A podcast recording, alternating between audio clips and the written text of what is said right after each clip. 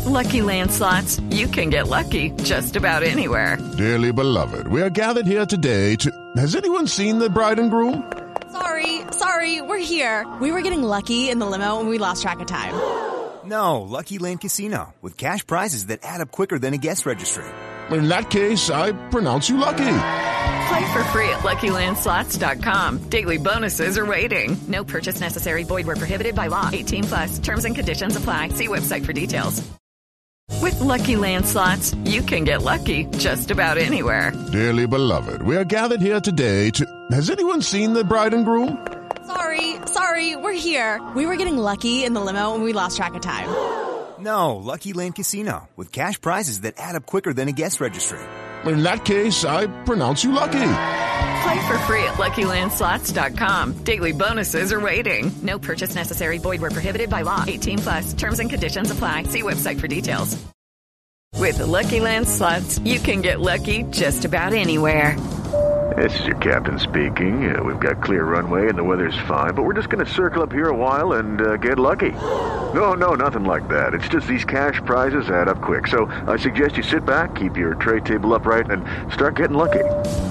Play for free at LuckyLandSlots.com. Are you feeling lucky? No purchase necessary. Void where prohibited by law. 18 plus terms and conditions apply. See website for details. Hello, and welcome to a new podcast, The Paddock and the Pavilion, with Stephen Wallace. In each show, Stephen will interview someone connected to the world of horse racing or cricket. Hello, and welcome to The Paddock and the Pavilion. Today's guest is Craig Witheford of Witheford Equine. Based at Westcourt Stables in Wiltshire, Craig and his dad Gary are the go to training team if you have a racehorse with behavioural problems or issues. Craig talked about his love of horses, his work on race days with the starting stalls, and the growing importance of barrier trials. He's a real life Dr. Dolittle, and I hope you enjoy episode 28. Hello, Craig. Welcome to the paddock and the pavilion. No, thanks for having me. How are you? Um, under current circumstances and uh, you know the current lockdown and things like that, and just having not long having a baby. Well, not myself, but my partner having a baby. It's um, I'm actually pretty good, actually. Thank you very much.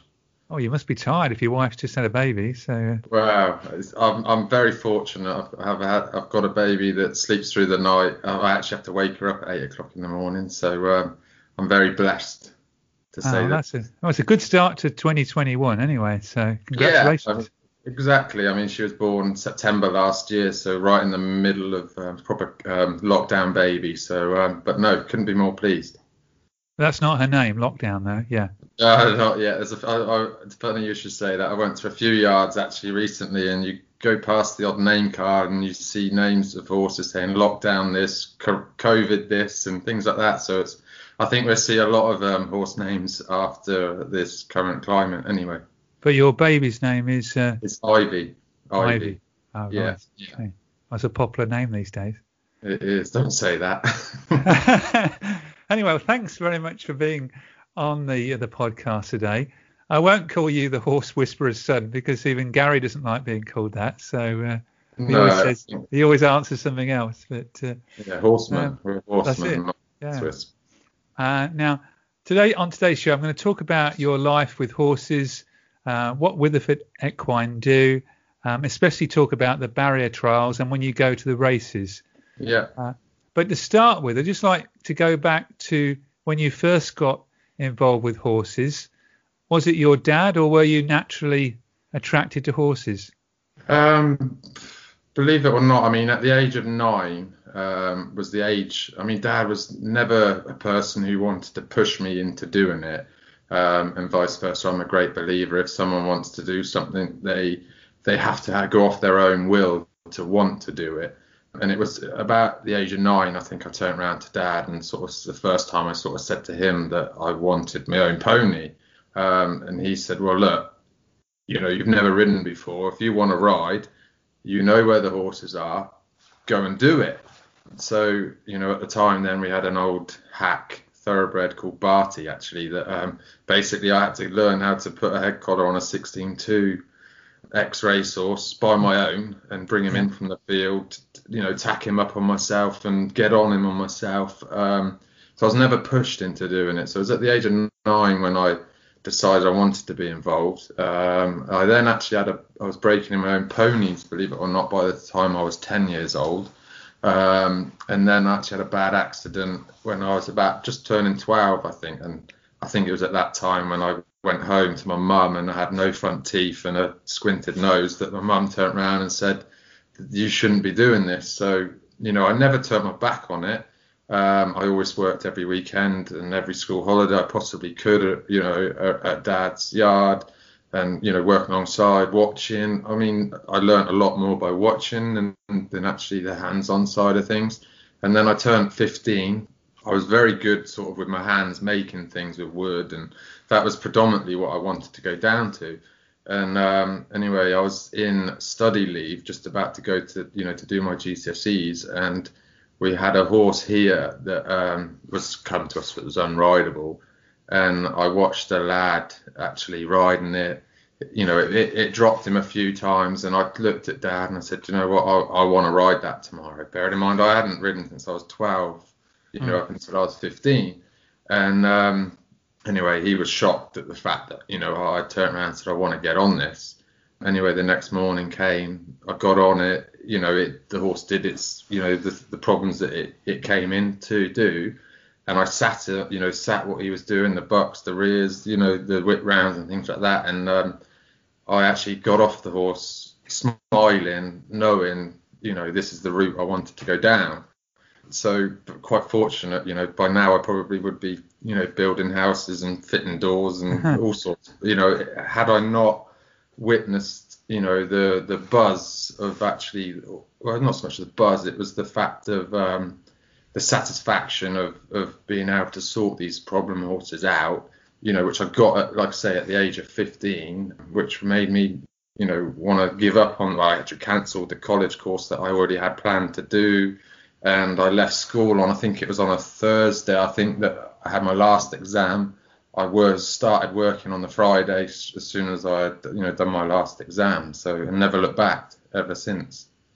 Oh right, it's interesting to think that you might. I just assume you just follow follow Dad in the, no, in the business. No. no. Yeah, of course. I mean now, I mean Dad's obviously been a, a, a massive help. You know, for I mean he's had the difficult times. He's had the having to prove to people that his methods work. He's had to you know, racing is a very um, fickle is probably the wrong word, but a very um, difficult industry to go in at a different angle to what people have used to, you know, over the last decades or years of, um, you know, breaking horses in, or as we call, you know, we prefer to call them starting, but um, or dealing with these problems. So he had the knockbacks, the people, you know, um, you know, saying disagreeing with his methods and things like that. Whereas, of course, I've always come along where he's done the hard work as such, and I've just yeah, he's to, already established, yeah. Yeah, and and follow it, you know, in his footsteps. But at the same time, you know, you've got a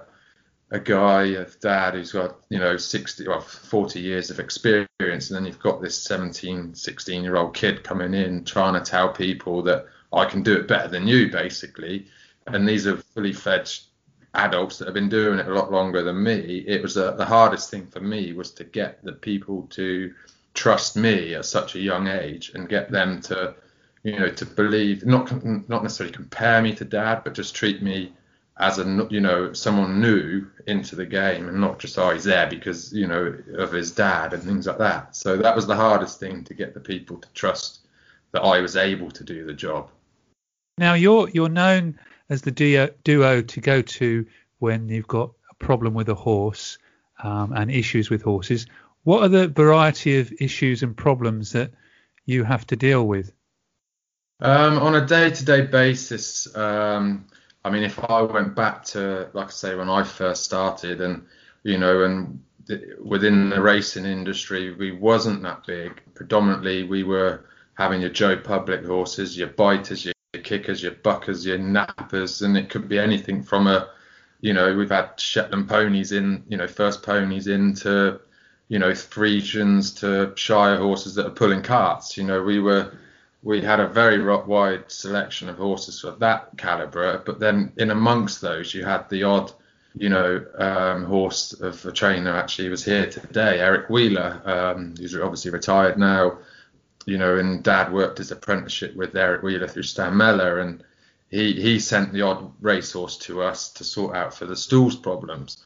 And you know, after you did one, and you know, we were we're not a, a, a company that wants to advertise, you know, throw everything into advertising. You know, the, at the end of the day, we go there, do the job, and you know, and let the horses do the talking. You know, once they're sorted.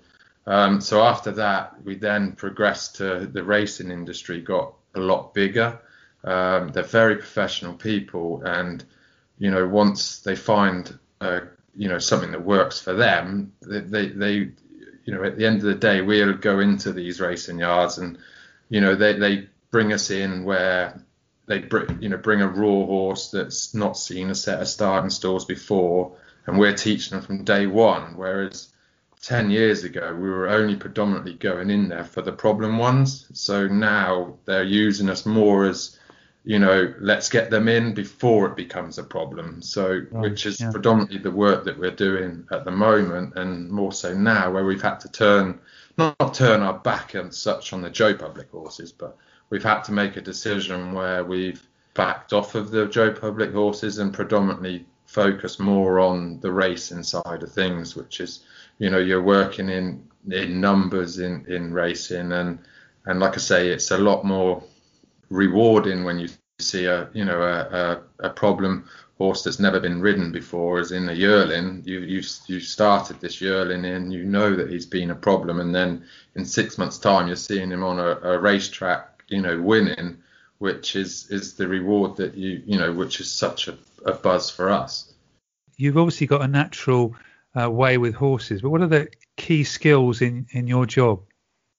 So I think it's um, one of the biggest mistakes people make when they're working with horses is is trying to put human thought into these animals. At the end of the day, they are, are a flight animal. That you know they're not meat eaters, they're not hunters um, which is what we are. You know, we, we, we kill to, to kill to eat. We, you know, in the, you know, and hunt. Um, so you you can't think of those, or you can't put the human thought into them, thinking, well, at us we would do it this way, so they must do it. No, you know, you've got to take away that thought and and treat them as a as what they are, which is a flight animal.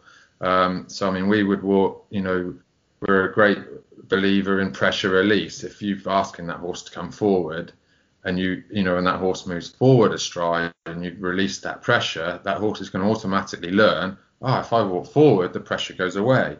Whereas the old-fashioned way of working horses is you've got to keep the press, you know, pressure on, hold these horses. But of course, you're, you know, you're fighting, well, not so much fighting, but you've got hold of half a ton of weight of animal. As a human being, myself at 11 stone, 11 and a half stone, uh, you're not going to win. So it's a it's a it's about getting into into their heads from a different angle and thinking what would they do in this situation? How would they you know get a confidence from you know, i.e. not walking into water or not walking into a set of starting stalls or a lorry or you know, so you've got to think of different ways and why you know what's going to work for those and and it could be anything. I mean, I, you know we work in a specific way of loading the horse into starting stalls or the lorry, but that specific way might not work with every single horse. You know, they, are, they are like very individual then, yeah. Yeah, yeah, very individual. Yeah. You know, yeah. to a point where, you know, you if if you put more pressure than a you would do on a piece of cotton and that cotton snapped, some horses that's too much pressure on them, and that's how light they can be. Whereas others, you you know, you could probably put a tractor around them and they'd take that pressure on and not not fight it. Whereas, like I say, some of them, if you used a piece of cotton with them, you know, and you've broke that piece of cotton, they will react and get angry with you because you put too much pressure on. So it's the the key to us. I mean, we we're very good at that. We can assess a horse within seconds of what type of horse you've got, whether it's angry, nervous, or bold or you know or it needs confidence and things like that very quickly and that's the key you know where we can get results quite quickly is because so you're picking up picking up their body language a bit like they are with a with a human being of, of course yeah of course yeah which is no different than uh, you know, a lead mare in a herd would do if, if a new horse is coming into the herd. If this horse comes in all boisterous and grown, you know, grows a hand all of a sudden, they're not going to want that horse into into that herd because they're going to, at the end of the day, they're going to take off the lead mare or they're going to challenge the lead mare. Um, so that you know, this that's why horses would come in more relaxed and not so you know it, you know boisterous and things like that. But you must, as a as a person, have to remain calm and relax yourself. Of course, I mean, you, you, if you're riding a horse and you you're worried about it, they're not silly. They they know, you know, and you could, uh, you know, if you're you always know, you know, I I deal with a lot of yearlings and have legged up a lot of people in you know in my time, and most people within racing will know when you've got someone who's worried about riding a horse because they've all of a sudden, or a certain Pacific horse as such, because you know you put them on a quiet one and all of a sudden they've got so much spring in their leg and they're swinging their legs on and the leg up, but then you've putting them on one that's a bit quirky and all of a sudden they feel like they're 20 stone and they're backing off. And these horses do know. So of course you you're actually creating more of a problem by putting people on these horses that are worried about it so you know, I'm only as good as the rider on top. You know, in, in my in my job, and I'm very, very fortunate, you know, to have good staff. I've struggled for good staff, you know, and Dad would say the same thing. It's not an easy thing to find. Is good staff that are willing to learn, and and um, luckily now, you know, I've handpicked, or, or necessarily I don't really handpick them now. They come to me, and um, you know, I've got a good team team around me at the moment, which you know, I like I say, I couldn't be, you know, we certainly couldn't be where we are now without the people around us, and you know, which makes the job a hell of a lot easier. Just for a bit of background at Westcourt uh, Stables, what other services do you offer there? Because you have horses based there, don't you?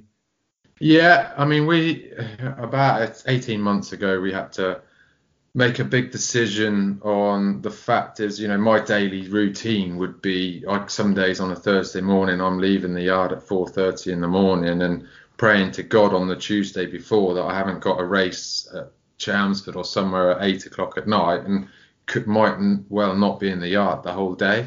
So about 18 months ago, we had to make a big decision to scale the yard down, not take as many horses in because you know you can't these these horses need a routine. And if you're you know riding a horse for five days of the week and you're missing the odd one here and there you're not going to sort that problem out.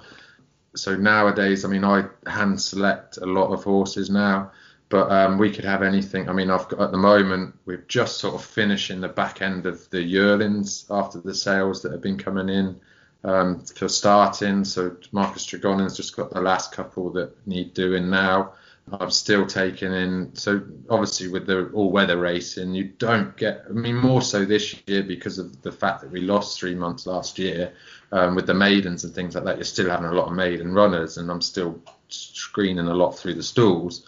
So you know, predominantly I'd have the likes of the northern trainers would send their horses down that needed Pacific stalls problems.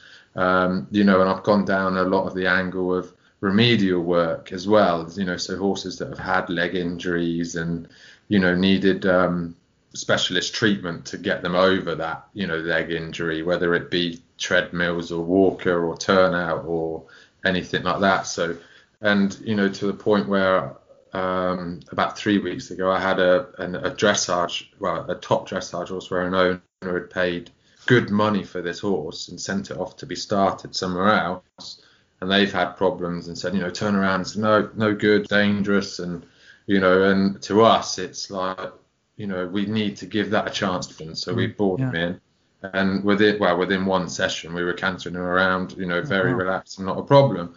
Um, you know, and he wasn't easy, but again, the sat, you know, we just you you you've got to basically the door, although we've had to restrict the yard, the gates are always open, you know, to, to give these horses the best chance we can before people, you know, turn around and say, you know, the, that these horses are too dangerous. So we need to keep an options open for those. And you also have horses there on holidays as well in the summer and that sort of thing, don't you? Yeah. Yeah, yeah. So we've got around uh, 95 acres here of um, grazing. Um, so yeah, I mean we'll have horses here out on holiday. you know, horses that have just, you know, within tr- a racing routine that, you know, that they've just had that one run too many and they need a comeback and need a little bit of a break. And, and believe it or not, I mean, it's like, you know, yourself or anybody, you can, you, you never call your anywhere else your home unless you relax yourself in it. And um, this place, for some reason, you know, we're very blessed that, you know, it is a very relaxing place. It is, you know, every horse comes here and they do chill out. I mean, we've had horses here sent to us that don't even stay in a paddock, let alone, you know, stand in a stable or anything like that. And they've come here and they've been absolutely perfect. Um, but we, you know, we do tend to turn them out in a herd. We do try and keep them so they're not specifically on their own. At the end of the day, these whether they're race horses or show jumpers or dressage horses, they are, you know, herd animals. So you have to try and keep them predominantly in. If you want a horse to let down properly, they have to be, you know, kept in numbers where they, you know, they can go back and sort their hierarchy out. Who's the lead mare? Who's the lead, you know, colt or gelding or whatever. So it puts horses, you know, especially predominantly problem horses. Sometimes they need to be put that peg back by a, a, you know a stronger horse you know in in a paddock as such. Just to you know and that helps my job then you know whereas you know they're coming in they've the horse has done the job for us of knocking this horse back a little bit. And so that we're able to then go on and do whether it's the riding or the stalls work with it. Well that's very interesting. Just changing the tack a little bit to um, I know something that Gary was very um, keen on, and I'm and like yourself are involved in is the barrier trials. Can you let us know what they involve and where where you're doing them? Yeah, so I mean the the barrier trials is something you know that we've started doing about probably the best part of five years ago now. You know, when I was I've predominantly stopped riding now, work a lot more on the ground, and one reason I can't really afford to to get hurt now, but um, is we had nowhere to take these horses that were going to the races, needing four pushers on them and a jockey holding the tail and things like that. And we had no, but yet we can bring them back to the yard and they were walk straight into the stalls, no problem at all. Yet, you know, they're not silly. You know, these horses know exactly when they can go to the races and play up, but at home they know they can't. So we were always had a problem where you know the you know we didn't at the end of the day I don't want to be driving 65,000 miles a year and you know my my partner at the moment Jake Launchbury he um, doesn't want to be driving 60,000 miles a year or, or vice versa to dad. So we wanted you know so we don't want to be going racing every single day um, with these stubborn type of horses. So predominantly the, the barrier trials were put on so that we could take these horses that were a problem on race days to build on their whether it was confidence or if they were stubborn because they were you know worried about something. Um, and we can do it on between the white rails as such and under race conditions where we can get three or four horses around them and you know up to the point now we're up to 10 runners in each trial now. And and um, so that helped us massively for those type of horses. And then the more you thought about it, you thought, well, look at these babies. You know, these baby, these trainers are getting babies in that, you know, back in November time, and they're running in April, May sort of time, but they're not allowed to take them to a track and put them in the stalls and get them to relax in that environment in, under race conditions. So we, you know, now we put, you know, predominantly have massive numbers of two-year-olds that go there, that go there, so they're not restricted to a time as where the race is off and they're getting left mm. behind and not going in the stalls or they're getting worked up being tacked up you know everything's very relaxed and you know you want at the end of the day you want the horse to go to their first day at big school as such with and come back with a smile on the face and that's what the barrier trials do you know and, and you're you're going to is it Lingfield, one of the courses you're going to? Yeah, so we Lingfield were the first racecourse to open their arms up and say, no, we fully want to support you. Whatever you want us to do, we'll do it. And um, and then obviously we got to um, Wolverhampton uh, two years ago. We got them on board, and then last year, just before the COVID and everything like this come into and lockdown, we were starting at Southwell and Newcastle for the Northern trainers. So it's gone literally covered the the whole of the UK now, which is which is a good because we had the northern trainers having to bring them all down to, to Lingfield to sort these problem horses out or to educate their babies. Um, I mean, I was at uh, Brian Meehan's this morning and we did 19 horses there, and he came up to me after and he said, you know, God, you made, you know, you've just made those 19 horses the first time they've ever seen the stalls look so easy. And he said, when's your next barrier trials? And I said, look, you know, they'll start again in the second week in March. And he said, you know what? I've been training 28 years, and um, last year I doubled the amount of first time out winners that I've ever had in my career. So, and that last year was the first year he started to use the barrier trials with these two year olds. So, of course, it's proof is there that these these horses do need these barrier trials in order, not so much in order to, to, to win first time, but it just proves that it helps them mentally, physically. They come on so much more that they're not going to. I mean, I, I wouldn't want to go to a racetrack, be pushed and shoved into a starting stalls no, and then no. jump out and then told to run as fast as I possibly could. The first time, I'd want to go there and come back with a smile on the face. So the next time you go, you think, right, now I know what this is about. Now I'm going to do the job which is which is why we've had such success. I mean, Archie Watson's another one, and Eve Johnson Houghton, and even to Richard Hannon as well. You know, they've all been great supporters and had very high success with these with these barrier trials.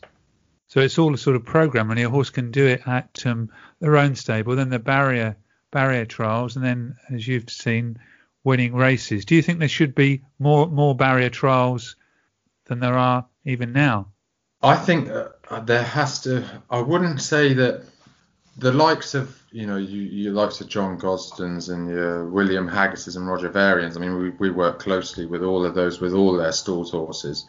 They're able to to train their horses almost in a racing conditions at home because they mm. have so many babies, they have so many unraced horses, and they're able to put themselves in a situation where you know they can put them under similar circumstances as a racehorse, but I think predominantly for the the smaller trainers that have you know have only got ones or twos or, or a handful of two year olds, they they aren't able to put the, those horses into a situation like a race day.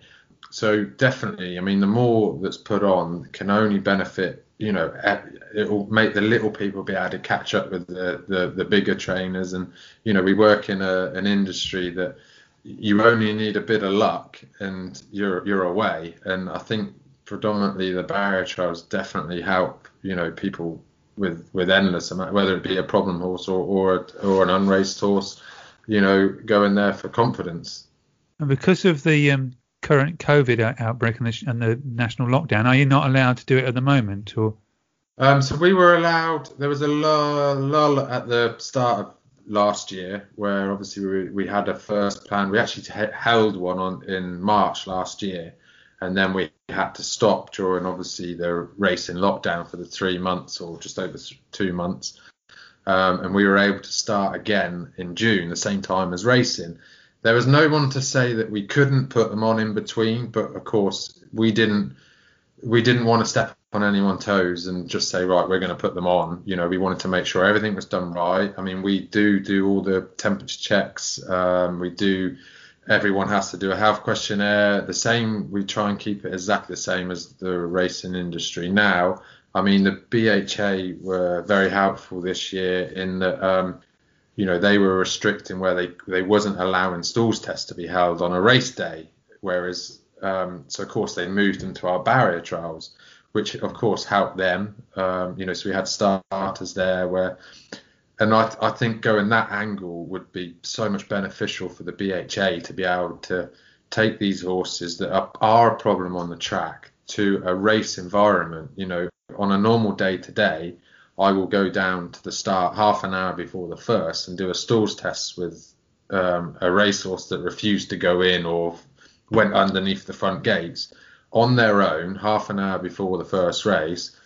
you know, 95% of horses on their own are going to stand there when their adrenaline's not pumping under race conditions. But yet at these barrier trials, we were doing stalls tests with, you know, five or six other horses around them in an environment where they they were put under more pressure or, or similar, well, similar pressure as they would do on race day. So you were actually learning more from that than you would on a normal stalls test half an hour before the first when they stood there on their own for, for one minute.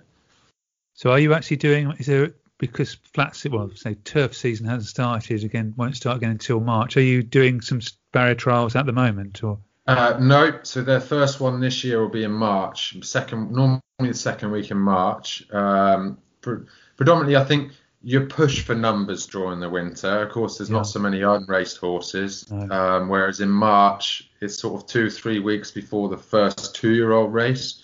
So yeah. you will get a lot of the real early sharp two-year-olds going to these barrier trials in, in March. Um, and of course, it wasn't I mean, when we started this, it was off our own back. It was off our own expense, you know, to a point where we still don't charge for them now because at the end of the day, they help us on a daily routine with the ones that are problem on, on race courses.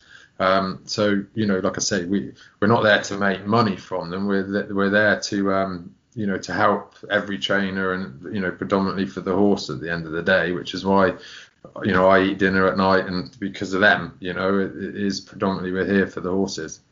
Well, it certainly must be helping, uh, you know, the uh, the horses, the jockeys as well, when they're getting on quite, you know, young horses that can be quite uh, sort of flighty in their first runs, and also the um, uh, people who are going racing, the punters who are getting a, a horse that's more used to going in the stalls yeah. um, on race day. So yeah. good, a win, win, win for everyone, really. Exactly. I mean, the next step would be that I think that, that we'd probably have to register on a race day that these two-year-olds have been to a barrier trial. You know, because at least you know for the public side of things, you know that okay, this has been to a barrier trial, and I know for a fact that you know a lot of these jockeys, if you're getting a leg up in the paddock on a you know, and you've got 10, 22 year olds walking around the paddock, and a trainer goes up to you and he's just about to leg you up, and he goes, oh, this has been to one of Witheford's barrier trials, you know full damn well that that jockey's going to relax. Mm, he's going to yeah. know he's been put that horse has been put through the situation already,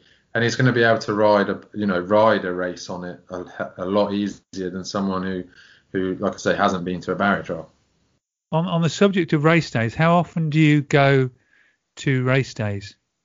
So I wouldn't miss many meetings um, really? between myself and Jake and Dad you know, we're pretty much racing every single day.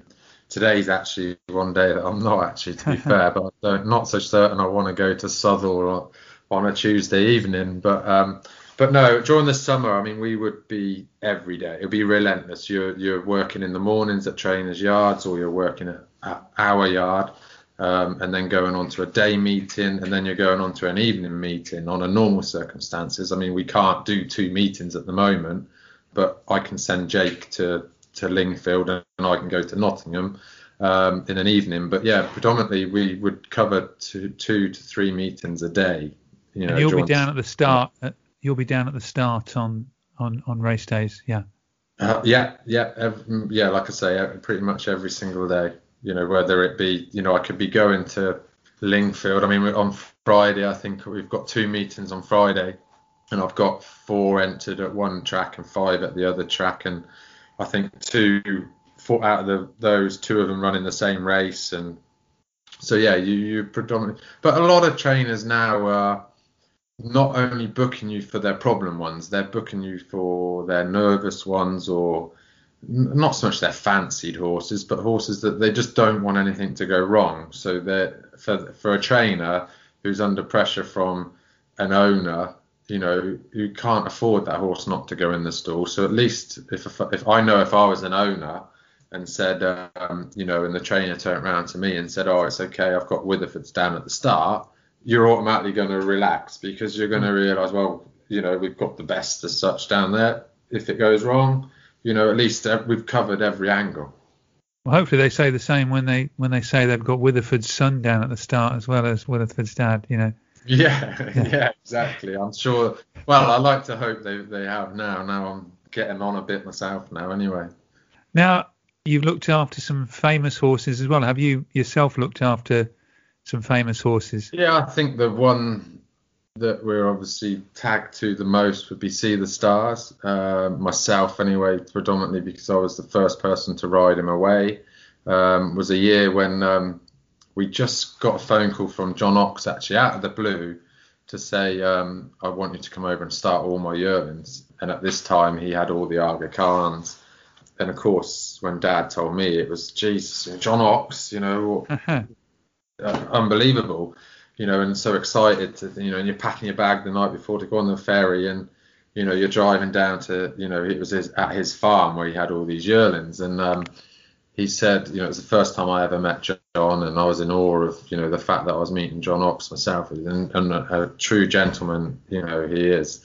And um, he basically said to Dad, you know, how, you know, how do you want to start this? And he said, well, you know, I'll let Craig get on a couple, and then what we'll do is I'll here work in one barn, and I'll go up to another barn, and we'll have a rider each, and we'll work our way through 80 yearlings.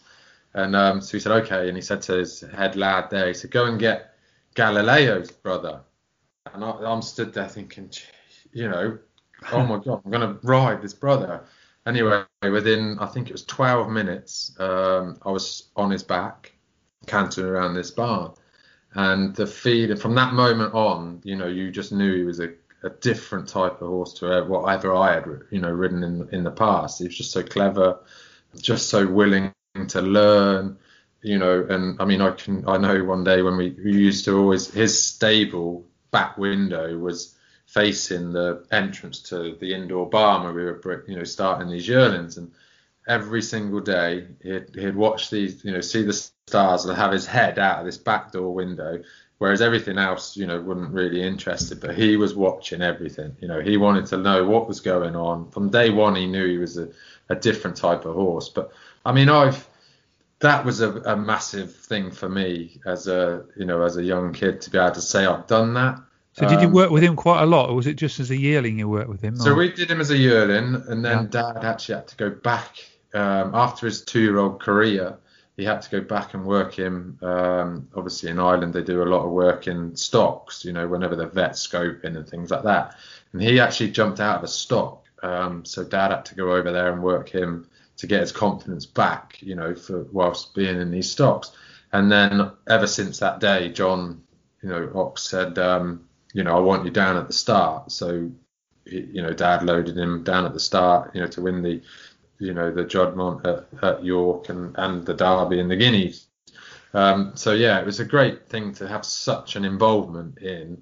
But I would get, you know, I mean, our biggest, my probably biggest name to, for myself is Battaash. You know, he he's uh he's to me now he's not a problem horse. He's a typical sprinter who, mm.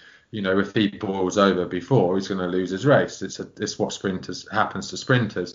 Would I say he's he's a problem horse now? Definitely not. I think he's he's now, you know, we've got a routine that works for him. Um, you know, which predominantly, I mean, his form speaks for itself last year. But as a two-year-old, he was a handful. You know, he was a handful to the point you couldn't even put him on a horse walker, put him on a lorry, let alone try and get him to stand in a stall for less than two seconds without ending up upside down. But which is the reason why we said to you know Angus Gold, look, you've got no choice but to to geld mm-hmm. this horse. Yeah and I know it's something that gets mentioned every year, you know, for the, the public say, you know, why is he gelded? But he is a horse that had to be gelded, you know, and he wouldn't never have reached the highs without without that. But it, I'm not. I would get the same buzz from from him winning like he did last year, every race he won uh, ran in last year, um, as a horse. Like I had a horse called Dick Doughtywylie when, and I would have probably been only 18 or something, and it was one of John Oxx's, uh, not John Oxx's, uh, John Gosden and he was 16, three, six, you know, a massive, great big uh, three-year-old. And um, I remember going there, and we hadn't long done an awful lot of work with some dad. So basically, John told him what the situation. We loaded him in. He went absolutely crazy in the starting stalls. And anyway, he walked this horse in, and there was not so much wounds, but you could see injuries, what he had done to this horse had done to himself, from front legs to back legs to head to you know everything. And Dad turned around to me and said, "Right, you're going to stand in there with him." And of course, I'm going, Jesus, you know, and it's you know you wouldn't get in a lion cage that's you know 20 meters square, mm-hmm. knowing you've got somewhere to run. Yet I'm going into a, a set of starting stalls where they're you know, their hind quarters are touching the back gates and their heads are literally up against the front, and I've got to stand in there with this.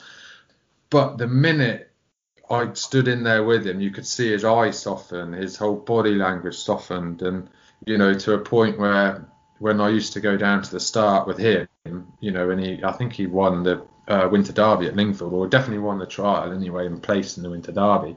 But um, the minute you put that rope, you know, on that, you know, through the bridle or you know a halter on him or whatever equipment we use, you can see them soften and relax, and that's where you think, you know what, this is why I do the job. You know, they get me and I get them, which is what, which is, like I say, the main reason, what the satisfaction you get from doing this. I was going to say it must give you great job satisfaction. You've just answered the question I was going to ask you. Yeah, so that uh, I can see the smile on your face. Now, what about the, the future for you know Witheford Equine? Is, is Gary ever going to retire or? Oh, I, I don't know. Um, I said I've always said along, you know, ever, ever since I was old enough to really think about the future, I've always said I don't think Dad will ever retire. Um, but I think he's Dad is at an age now where his body he's he's had the kicks the bangs the you know the falls and, and the you know and and been hurt in the past by trying to you know by learning these methods. I'm 34 now um, and very fortunate in that he's done he's had all the knocks the bangs the bruises and the cuts and taught me a way where uh, touch wood i've been able to avoid a lot of it so I think his his it's his body that's going to be te- at the end of the day is going to tell him he has to slow down. I mean, he's slowed down a lot more on the physical side of things now. I think he's he believes I'm capable of, of running it and um, being able to to bring the business onto another or to c- continue the business in this di- direction. Um, so I think his body's going to end up telling him. But he, I mean, at the end of the day, animals is his life, horses is his life you know, he's always going to be around, you know.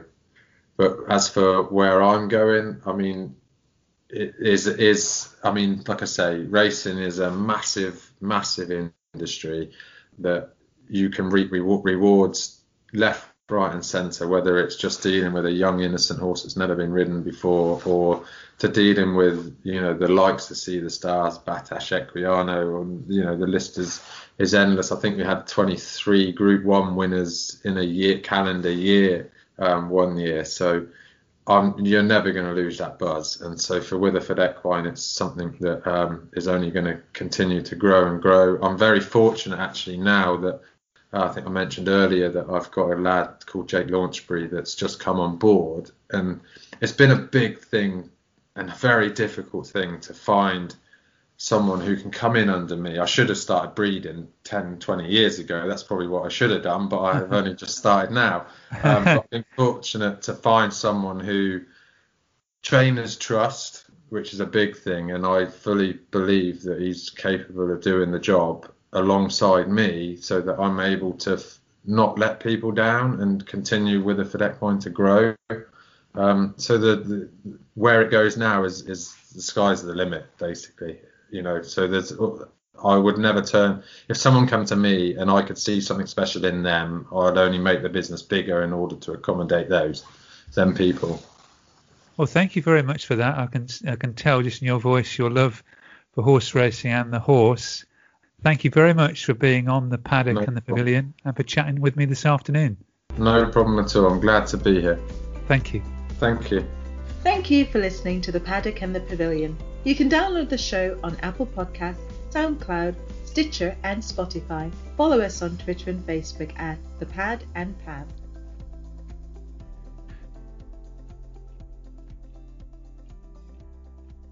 Sports Social Podcast Network. Hey guys, it is Ryan. I'm not sure if you know this about me, but I'm a bit of a fun fanatic when I can. I like to work, but I like fun too. It's a thing. And now the truth is out there. I can tell you about my favorite place to have fun. Chumba Casino. They have hundreds of social casino style games to choose from with new games released each week. You can play for free anytime, anywhere and each day brings a new chance to collect daily bonuses. So join me in the fun. Sign up now at ChumbaCasino.com. No purchase necessary. VGW. Void were prohibited by law. See terms and conditions. 18 plus.